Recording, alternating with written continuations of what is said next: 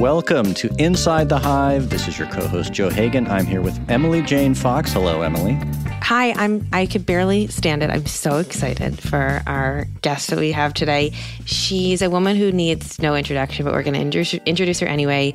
We're here with Bess Levin, who is a politics correspondent with us at the Hive. If you haven't read her, you've probably been asleep or under a rock or dead inside. Bess, hi. I'm so happy that you're here. Oh, I'm so thrilled to be here with both of you. Yes, this is uh, your your world premiere on on our own Inside the Hive. You are inside the hive. Technically, you're you live there.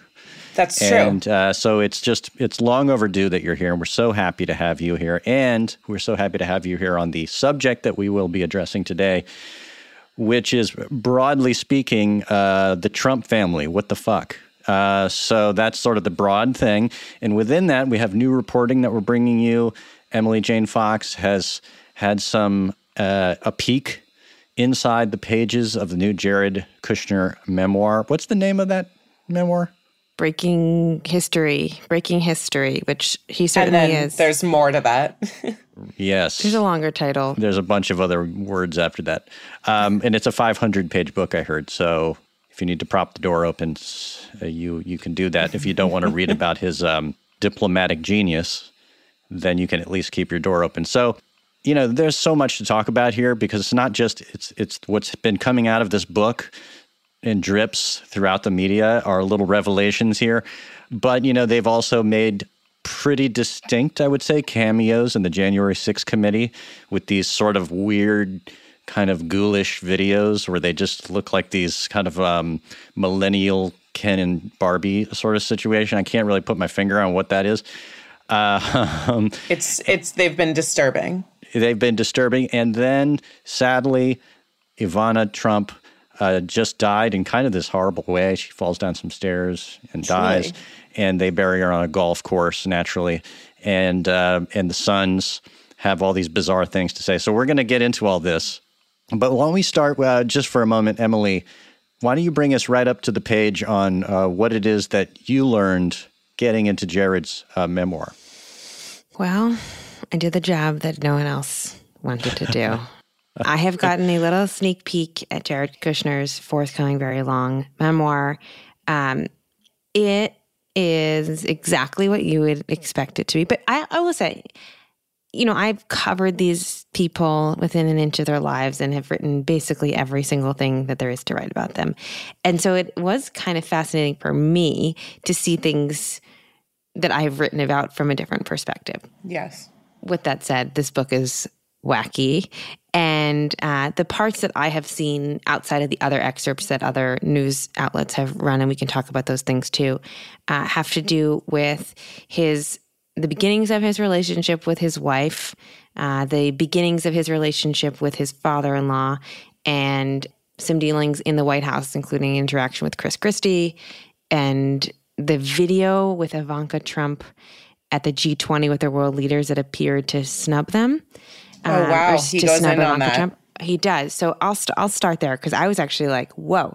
So he starts off this scene at the G20 with a phone call between his wife Ivanka and his father-in-law, then President Donald Trump. And he is saying to Ivanka on the phone, he being Donald Trump, saying to his daughter, it's a real shame that I can't meet with Kim Jong un when I'm over here in Asia for the G20. But there's this whole diplomatic process, and you have to write him letters, and the letters have to be flown in. Like, how the fuck am I going to get through to this guy? I wish, I've heard he, he follows my Twitter. I wish that I could just tweet at him do you think I should do that? I think I'm going to do that. And Ivanka says something like, well, that would certainly be your way, dad. And so they hang up the phone and he does that. He tweets at him, being like, I'd love to meet you when I'm in South Korea tomorrow.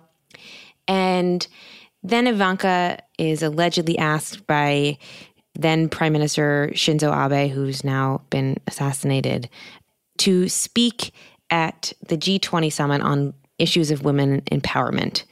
And Jared goes into what an honor that was for his wife, and that all the world leaders opted to attend this summit held by Ivanka Trump. And then afterward, a 20 second video was posted by the French government that he says was totally out of context, and that all those people in the video deeply respect his wife, but the media is out to get them and makes it seem like Christine Lagarde, who's the head of the IMF, is snubbing his wife and not interested in what she has to say, and that it was very painful for Ivanka. It really stung. And that as a husband, he wished that he could better make her feel like what she does matters, but that it was just another example of um, the media being out to get them. And I believe there was a quote at the end that was something like, It really made us feel like the only things that matter to us were our faith, our family, and what we came here to Washington to do. So that was that that one instance of the wow. excerpt, which I found really fascinating. Um, because it's obviously like a different reality than the rest of the world lives, and I think that that a peek into their different reality of a moment that we all witnessed for what it actually was was a little fascinating into their their psyches. Yeah. Jared and Ivanka have feelings too. They do. And uh, even though their father and father in law is the world's greatest bully and a democracy destroying uh, monster, you should know that we sometimes get hurt. Our feelings get hurt behind the scenes. If Can you I ask cut you, them, they bleed. Let me ask you something, Bess. I feel like my understanding of Jared and Ivanka as people is kind of opaque. I don't know if that's just how all of us are able, we can't really access who they are. Like, but if you had to kind of like describe to them in shorthand for me, like as a person who doesn't know them, who are these people? Like, I mean, Jared's the son of like a criminal, right? So he's pissed right, off yeah. about that, and that's Convicted why he criminal, yeah. And he's got it out. There's a whole thing in, in Emily's uh, report that's I think about Chris Christie and Jared's conflict in the White House, and we can get into that. But like, Give me your sort of quick and dirty on these two. I mean, I kind of assume there's not a lot going. Emily might know better. She's done more of the the inside these people, but I to me I assume there's not a lot going on below the surface. I kind of try to every now and then picture them in their home when they're just home together and I I don't I don't think there's a lot of like depth that we're we're not seeing. I, although I assume you know, when they were in the White House, it was a lot of how dare these people? Can you can you believe this? But you know, Jared is Jared is I think what we know he is. He grew up a very privileged kid. I call him the boy prince of New Jersey. And as a Jersey girl yourself, you I'm allowed to say like that. You, I feel like yeah, you yeah. have authority when saying that. Yes, thank you. Um, as you as you noted, Joe, uh, the son of a well-known well known convicted criminal. One of my favorite Jared anecdotes was in a very old New York Magazine article from a long time ago. I think it was maybe 10 years ago. I believe Gabe Sherman wrote this article. Yes, I think Gabe Sherman wrote this. And it was about his father, Jared's father, Charlie Kushner. And it was, you know, for, for view- listeners who are unaware, Charlie Kushner, he was doing I think it was campaign finance stuff that you're not supposed to do and all then sorts of, all sorts of things. All sorts of things. And he found out that his brother-in-law was cooperating with with the uh, the feds, and so I mean, this. I'll stop you there, Bess. Not only was he cooperating with the feds, but the district attorney who was taking on the case was none other than Chris Christie. Yes. Right, exactly.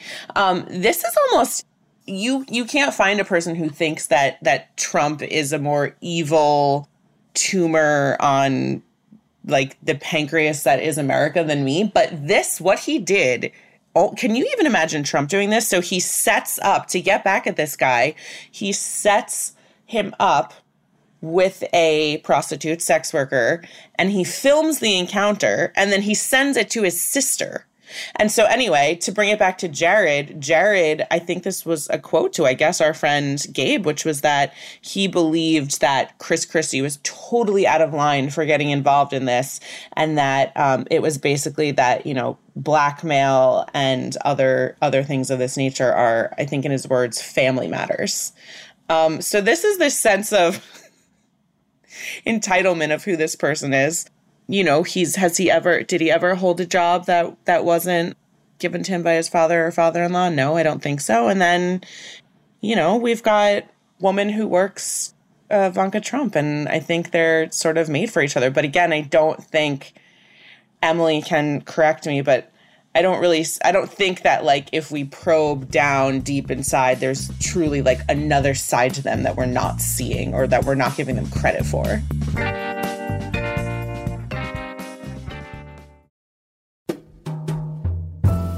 It's Radhika Jones, editor in chief of Vanity Fair. If you love digging into the week's political headlines, subscribe to Vanity Fair our reporters take you behind the scenes of some of the biggest stories from the campaign trail to the halls of Congress. Just for our Inside the Hive listeners, save 15% on a yearly digital subscription to Vanity Fair with promo code POD15. That's vanityfair.com, promo code POD15 for 15% off one year of all you can read, watch, and hear.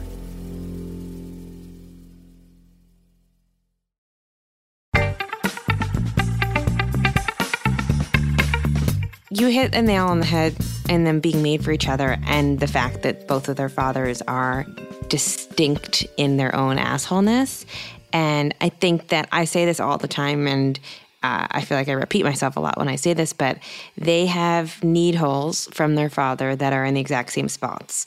And their fathers are very similar in who they are and how they not in how they raise their children, but in the damage that they inflicted on their children because of who they are. And I think that that is beyond their obvious privilege and the fact that they run their father's real estate empires in New Jersey and New York, and uh, they went to the same kind of schools, and their relationship was mutually beneficial. They they are just damaged in the exact same way in the exact same spot, and they're able to really relate on that. I think that they love each other, and that's very clear in in both all of my reporting and this book. And I think that what's fascinating to me in this book is years ago when I was reporting on my book about them, I had someone send me emails. It was like someone who dated Jared in college and in their early mm-hmm. 20s. And she sent me emails between the two of them that I never published because I felt weird about it, and also it wasn't didn't add anything. But it, this book reminded me of it, and the emails were like so lame in what they suggested to do. Like uh, he was naming his perfect Sunday, and it was like I want to do yoga and sip coffee and read the New York Times in full and print. And I was like, these are the emails you're like sending your like long distance girl. It was like so right lame to me. But this book in the details of him dating Ivanka in the early years had that same vibe to them. Like they went to lunch as their first date and their early courtship. He was so excited to walk around New York with her and see areas of New York that Ivanka Trump had never seen because he was scouting for development. Right. And wow. That's uh, on Sunday mornings, very. Nothing says ro- romantic like gentrification. And they would go on Sunday mornings to local restaurants and bring their backgammon set and the New York Times and sip coffee. And that was their, their early courtship. And it seems ick to people who have a sense of irony, right? Um, mm-hmm. And particularly to describe your early courtship that way. But I think that they're just that's the that's the level of depth and, and surface right. and, and irony that they have. So I think right. I think you're right. Of course, when you get home and take your bra off and turn the lights off, you see a different side of people. And I obviously have not been privy to that side, but I think that the side that they show most people is is this. Yeah. Yeah. Well, they both seem, you know, they're so uh, kind of put together and refined in all the ways that their parents aren't as if they are sort of like iterative marketing tools for all the terrible things about their parents. Do you know what I mean? It's a sort of strange thing to say, but they seem like kind of constructed, you know, and mm-hmm. they don't have that the lack of depth, the sort of surfaceness of it is almost like the point of how they want to present, right? And not be seen as like crude monsters. Well, um, I'll tell you what. The when I was writing this book, I thought about this a lot, and I talked to some some therapists, and they explained to me that narcissists see their children as mirrors. So they want their children to reflect all of the qualities that they believe about themselves, even though those qualities aren't true. So oftentimes, sensitive children of narcissists will go out of their way to be the mirrors that their fathers or parents want to have reflected back to them. And I think that that's what you see in the Trump children. Do you think that's why Trump hates Don Jr. so much because he's not reflecting back what he wants to see in I himself. I think that there are things that he really likes about Don Jr. That he, Yeah.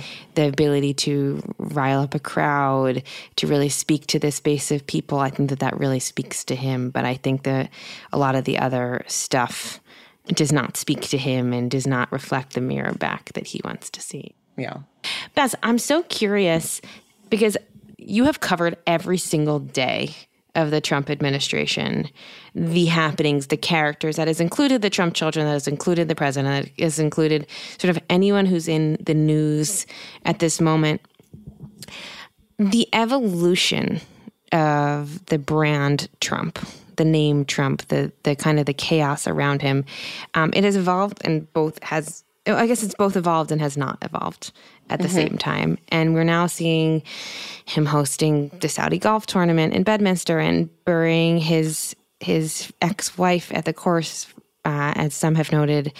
Uh, that would give them a tax break because if you use non cemetery land for Right. to bury someone, you get a tax break on that. So I'm curious as we head into into 2024 territory, where in your mind the Trump brand stands, and what has changed in your covering of this brand? Look, we all knew. Sorry, we didn't all know, but a, a lot of us, I, I would hope that we could say the people who work for the Hive and et cetera knew that that he certainly should not have been elected president. That was going to be a terrible, terrible thing for the country, and that no, he wasn't just this sort of harmless carnival barker idiot.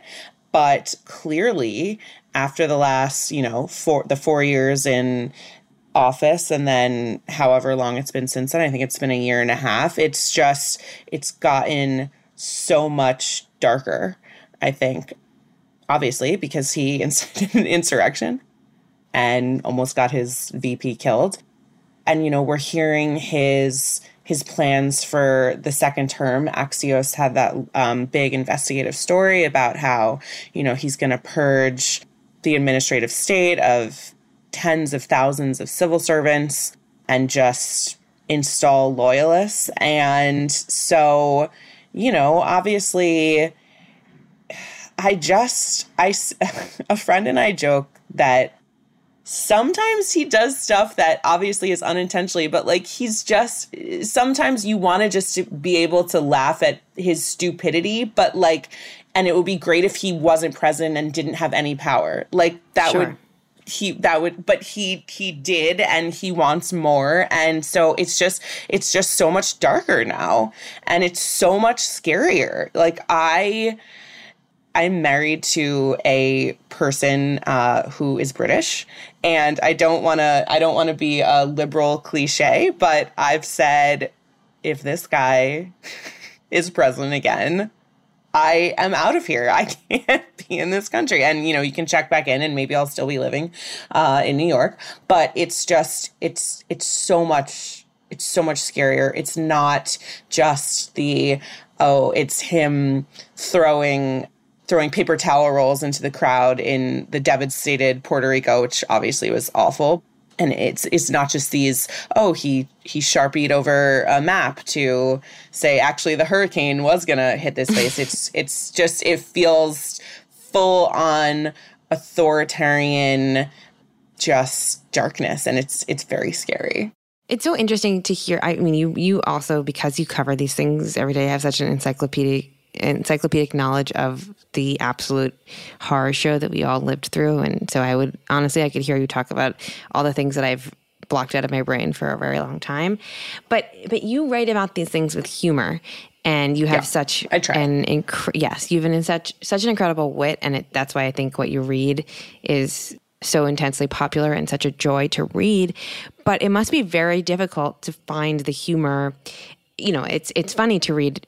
In some ways, it's it's eye rolly funny to read about Yes. the map the map of the hurricane storm or that moment in Puerto Rico. But it's not really funny to read about an insurrection. But you still find the humor in it, and I the process of that must be fascinating. Yeah, I just um I really try to again, I know I was just talking about the darkness and how I need to flee the country, um, etc. But I can't I can't go to that place every day because I would just never be able to get out of bed. So I yes, I try to look at it while while not at all sort of clearly not sugarcoating it but just try to look at it from the the surreal angle and hope that there is some like catharsis that I can bring to people who are who are also going through this nightmare um and just feel like so they can they can feel like they're they're reading this um and they're they're not alone and just wanting to like scream into a pillow every well, every day. If you didn't laugh, you'd cry, kind yes. of situation. And sure. Um, and uh, but at the same time, the way that your humor works, by the way, is that there's a sort of cold fury in some of the humor. Like yes. you're you're like you just can't believe how horrible this is. But and one of the things you wrote about recently, to bring it back to Jared Kushner for a minute, um, his relationship to the Saudi kingdom and the $2 billion that he took and his rationalization of kind of overlooking this murder and saying, oh, well, it's good for women over there. Right, when, I, right. when I read that, I was just like, oh my God, you were just a terrible person. But you say, um, you know, Kushner pinky swears that, uh, you know, his investment had nothing to do with the fact that he treated the Saudi prince and, you know, so nicely while working uh, sure. uh, for the U.S. government, right? Draw us a little further into that particular little uh, side of the story because that's where a book like Kushner's is really about I'm going to spin every single thing I can. And you have to kind of like counter spin it and stop the plates from spinning to see what's actually going on. Right. So, um, just the quick catch up for those who who uh, were able to block this out of their minds. Lucky you. Jared Kushner Yes. Uh, he, pretty early on, I believe, um, in the Trump administration, he decided he was going to cultivate this friendship with the Saudi crown prince, Mohammed bin Salman, who is the de facto leader. His father is still around, but he is the ruler of the country. And there was all these reports about you know they were whatsapping and just it's you know two guys just bonding and i think jared his ideal is that the prince was crucial to his his big vision for the Middle East because you know Jared in his mind solved peace in the Middle East.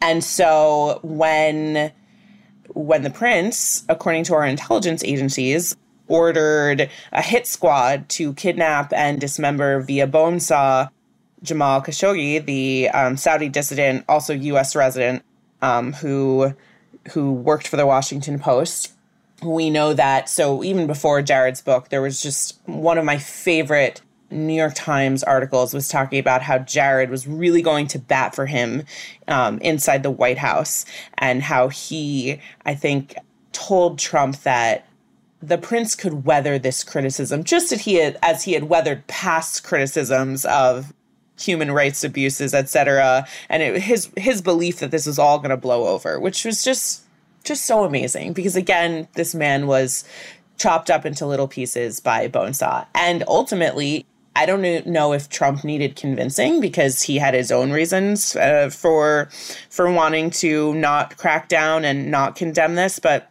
basically the guy completely got away with it. Nothing happened. Um, and then in Jared's book, this excerpt that just came out last week, he talked about the situation and he had an amazing line where I think it was while this was terrible, and then it was you know I, I wasn't willing to overlook all the all the positive reforms that he had he had made for the country. He let women drive et cetera et cetera. And you know you never want to start a a line about somebody being kidnapped and murdered and chopped into small pieces by saying while this was terrible and it just uh, yeah. it, it was amazing to me that he that's his spin. And then again, for the readers who who aren't necessarily aware, um, not long after leaving the Trump administration, Jared raised two billion dollars from um, the Saudi Sovereign Wealth Fund, and you could look at that and say, "Wow, that seems that seems kind of coincidental." Well, he had his phone he, number. You know, he had sure, his phone number. He could sure. WhatsApp him. Hey, you got two B? Um, sure, but but the best part of it was that as the New York Times reported, there the due diligence panel for the people writing checks said absolutely do not invest with this guy. He has no idea what he's doing. They don't they don't have an investment thesis. They they basically don't have any employees working for them. There were like uh, just pages and pages of reasons not to give Jared Kushner money that were told to the Saudi wealth fund by the people they employed to tell them these things. And um, it was overridden by um, a friend in a high place in Saudi Arabia. Gee. But we'll Jared says, but Jared says, you know, one had nothing to do with the other.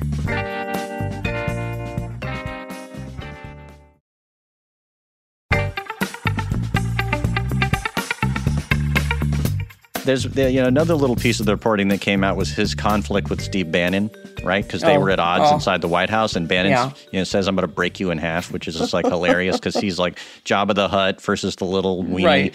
you know kid, but um, it's just all cartoonish and ridiculous. But uh, after all of this conflict, he sees that uh, Bannon is in legal jeopardy over uh, raising money off the wall.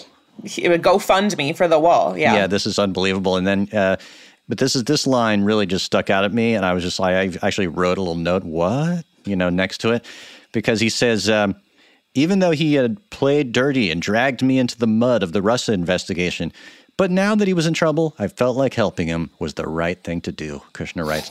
That's it. That's the entire explanation.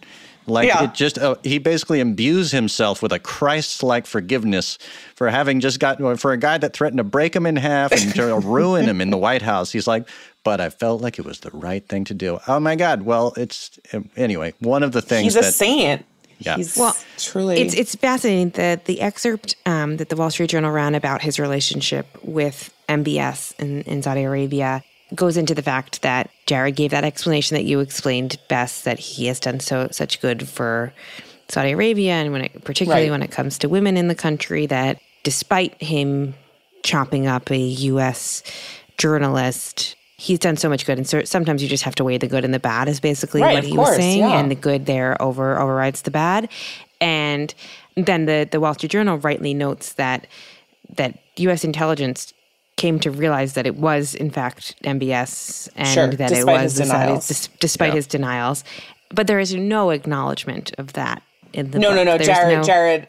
I appreciate that they said he doesn't refute it because he doesn't even mention it. He doesn't even mention it, yeah. which I think yeah. is um, a very deft way of, of handling that, and I think that kind of tells you everything that you need to know. But it goes back to what we were talking about in terms of them having their relationship with their parents and their damage from their fathers. And, and I have always said this about Ivanka, and I believe it to be true about Jared. They are master compartmentalizers.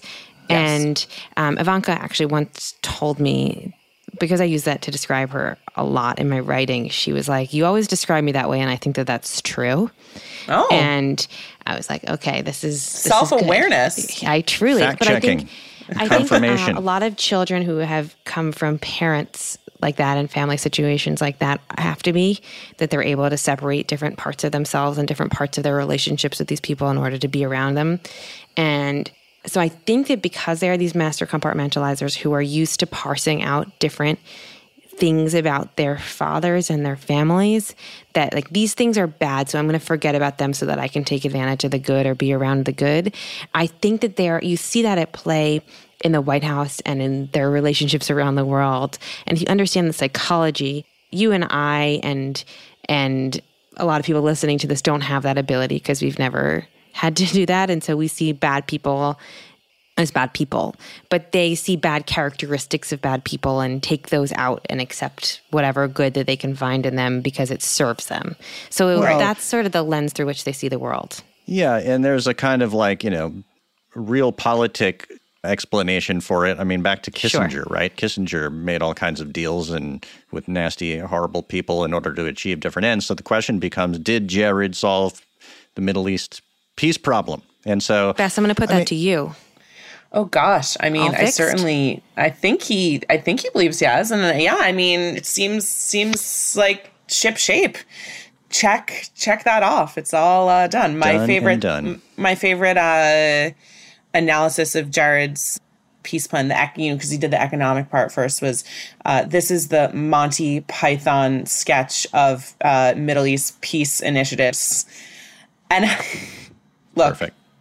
I think Jared is such a great guy, and I would never want to suggest that he didn't achieve what people have worked for for decades and decades to do. So let's just say, yeah, he he solved it. I mean, I actually don't. This is a, an area in which I I have to claim ignorance about what it is that he was trying to do.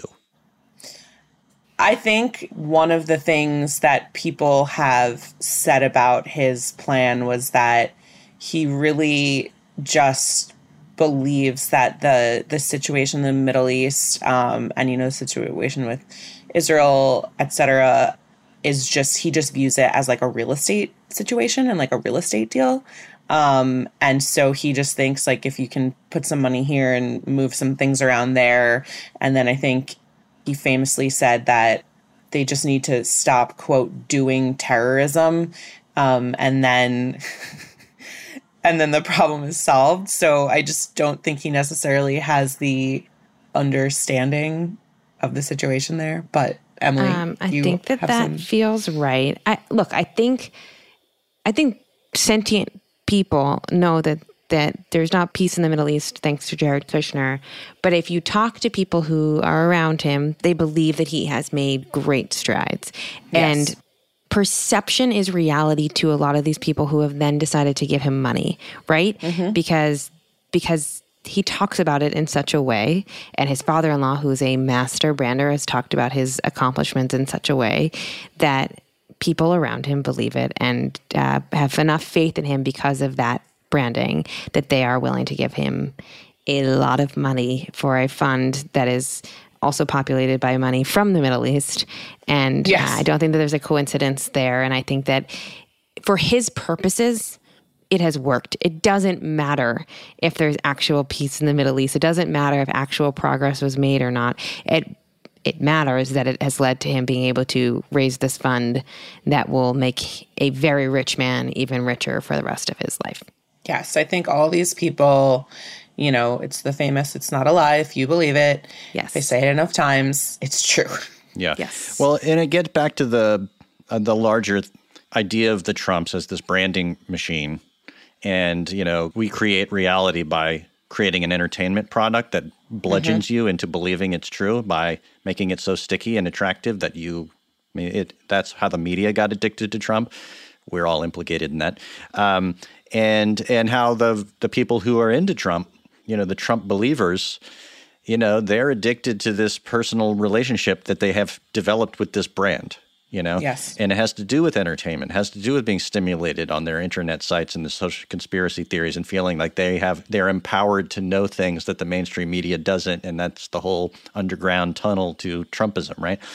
Which brings me back to this what I found that I just was reading about Ivana Trump's funeral at the golf course. And if you couldn't you couldn't make this up as a scene in a movie. I mean, it really is. The whole family has come together on the golf course to put the gold hued coffin. coffin. into the ground. There's a poster board, by the way, of um, of Ivana Trump on the cover of Vanity Fair magazine in 1992 with the headline "Ivana Be a Star." Right? Yep. You just this is like here we are. We have arrived at this completely surreal Trump moment where all the brand values have come together in one place. Talk about this, what you guys have observed about this whole thing. Well, um, I don't know if we were talking about this earlier, if we've uh, if we mentioned at the top of the show, but it was um, you heard about the eulogies. So uh, Donald Donald Trump Jr. gave a speech speech uh, about how recounting a time when he, I guess, acted inappropriately at a at a restaurant and she took him aside and basically it sounds like beat him with an inch of his life and and he was so proud to tell this yeah. with a wooden story. spoon was that the wooden spoon one I, I i i don't actually remember if that was the wooden spoon story because i think that might have been a different one because where would she get this wooden spoon i guess maybe she could take it from the yeah. the kitchen, the kitchen. Yeah. I, I don't um, remember, but it was all about corporal punishment. Ivana being kind of Eastern European style, uh, iron fist on the kids. Yeah all about corporal punishment. and then I'm not sure who it was. I don't know if it was a former housekeeper, but she she then started talking about you know the the parasites who had descended upon her in uh, her was, later years. It was Dorothy, and, their their longtime nanny who looked after their, yes. yeah, their children for many yeah. many years. That one of the things that stuck out to me was in Ivanka's eulogy. She said that her mother reacted when she told her that she was converting to Judaism to marry Jared. That she must really love him if she was willing to give up lobster, which I think is a very funny line. And yes. in in the excerpt that I read from Jared's book, he talks about the conversation in which he told Trump that he was converting, and Trump basically said, "Well, why isn't why aren't you converting?" And Jared's like, yeah, well, yeah. that's a good question, but uh, this is what your daughter decided independently. And he said, okay, well, I love the Jews. People always think I'm Jewish anyway. All my friends are Jewish. The synagogues love me. They always give me their awards. And uh, that, that, he he basically said, um, but you better, you know, Ivanka's in the prime of her life, and Tom Brady wants to go out with her. And Jared says that he joked uh, she should go out with Tom Brady, and Trump deadpanned, I know and that was his uh, he, interaction. he frequently returns to the Tom Brady, the fantasy yeah, that, that they were gonna. Uh, he, I think you know, in the last few years, they've been they've been married for ten years, and he's still talking about how she could have dated Tom Brady. Oh, I get it. I, I probably would never stop talking about that either. Yeah, I would, um, I would continue yes, on with that forever.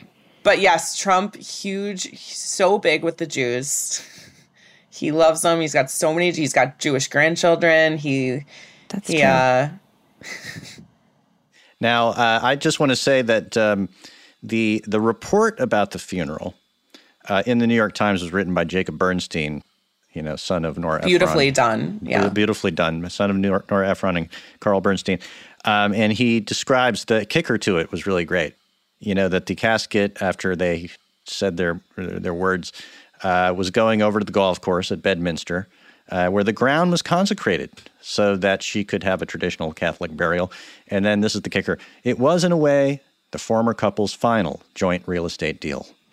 Um, beautiful. Which is just kind of a, a beautiful bit of poetry there. And back to the real estate thing, which we keep bringing up because these are real the scions of real estate guys. They treat the Middle East like a real estate deal. It's like we're living in this uh, real estate um, reality TV show, right? Uh, that won't seem to go away. When I heard that she was being buried there, like, is she the first person to be buried at this golf course? Have they buried people there before?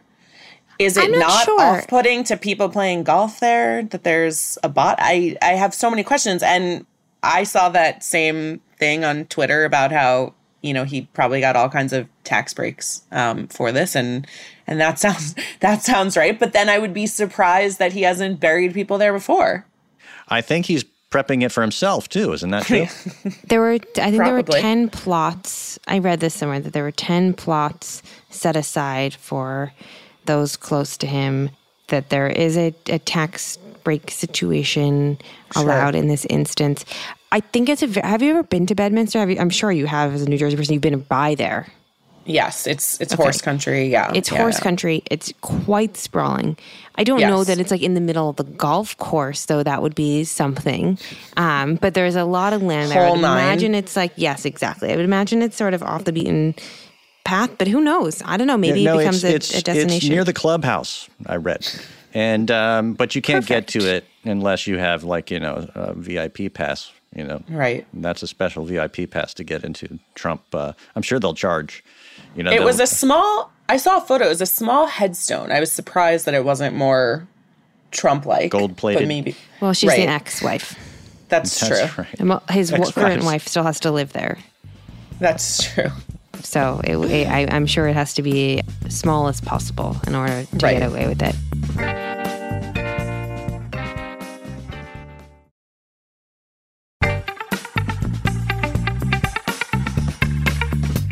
As we head into this new era of possibly Trump, possibly not Trump, who are the people that you're having the most fun writing about? Oh, God. I mean, fun? who are you enjoying? I don't, if, I don't know if fun's the word. I'm writing a lot about Ron DeSantis these days because if possible, he's worse than Trump. How?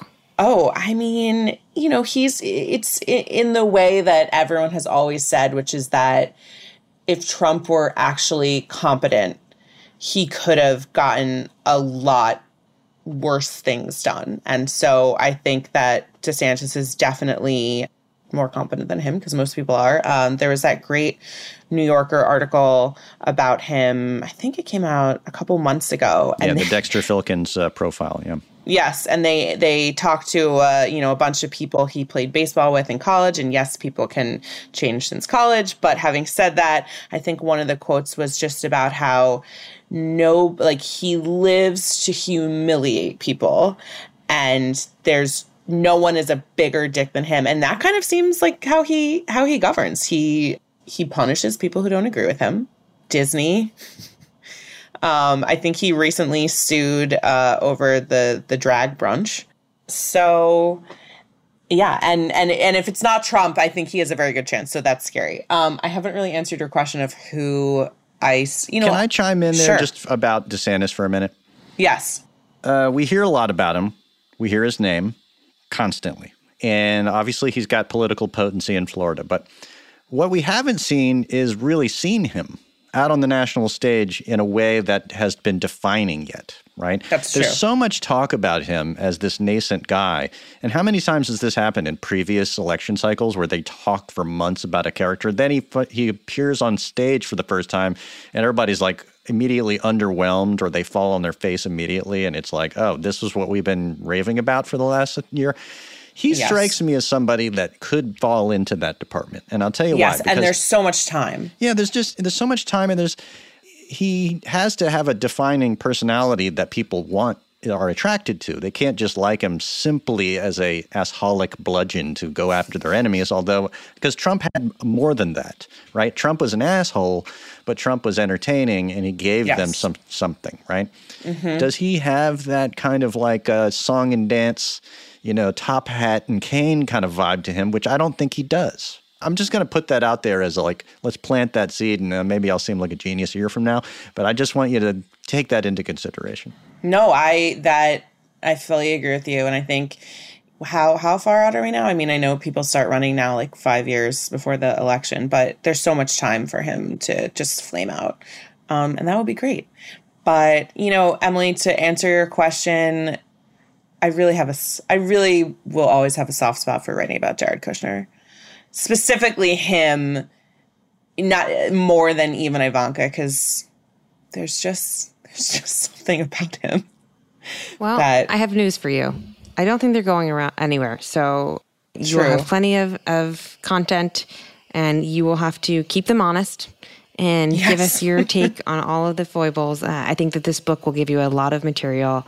The book doesn't come out until the end of August, so you have weeks of excerpts coming out for you to chew on and have fun with and we can't wait to read it and we're just so grateful to finally get you here and to hear your your beautiful wisdom on Inside the Hive.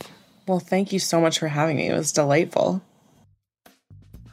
Um, we will be back again in a couple of weeks because uh, we are going to be having um, some special episodes in August to uh, review some of our greatest hits of the last couple of years. So stay tuned for that. And uh, soon enough, we'll be at Memorial Day and pivoting into the fall, and God knows what will befall us then, but we will be here to document and opine and cry about it and laugh That's great. and Yeah. laugh.